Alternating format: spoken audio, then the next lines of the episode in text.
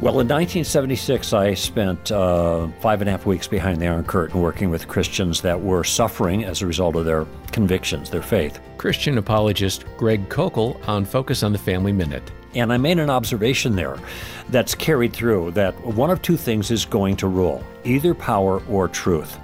And if truth isn't the standard by which people make decisions, power is it going to be the thing that rules. Now, this goes, you know, all the way back to the beginning when, with the fall, they decided not to follow the truth. Okay, what is left? Force.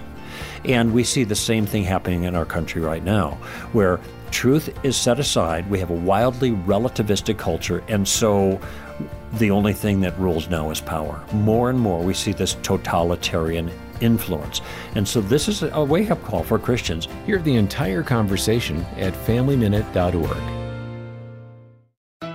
Hi, I'm Dr. Greg Smalley. And I'm Erin Smalley. Marriage is an amazing gift from God, but it can also be a challenge sometimes. That's right. We could all use a little guidance. And that's why we started our podcast, Crazy Little Thing Called Marriage. We talk about things like recognizing conflict cycles, dealing with stress, and how to grow your love each day. Listen at crazylittlethingcalledmarriage.com or wherever you get your podcasts. We can't wait to see you there.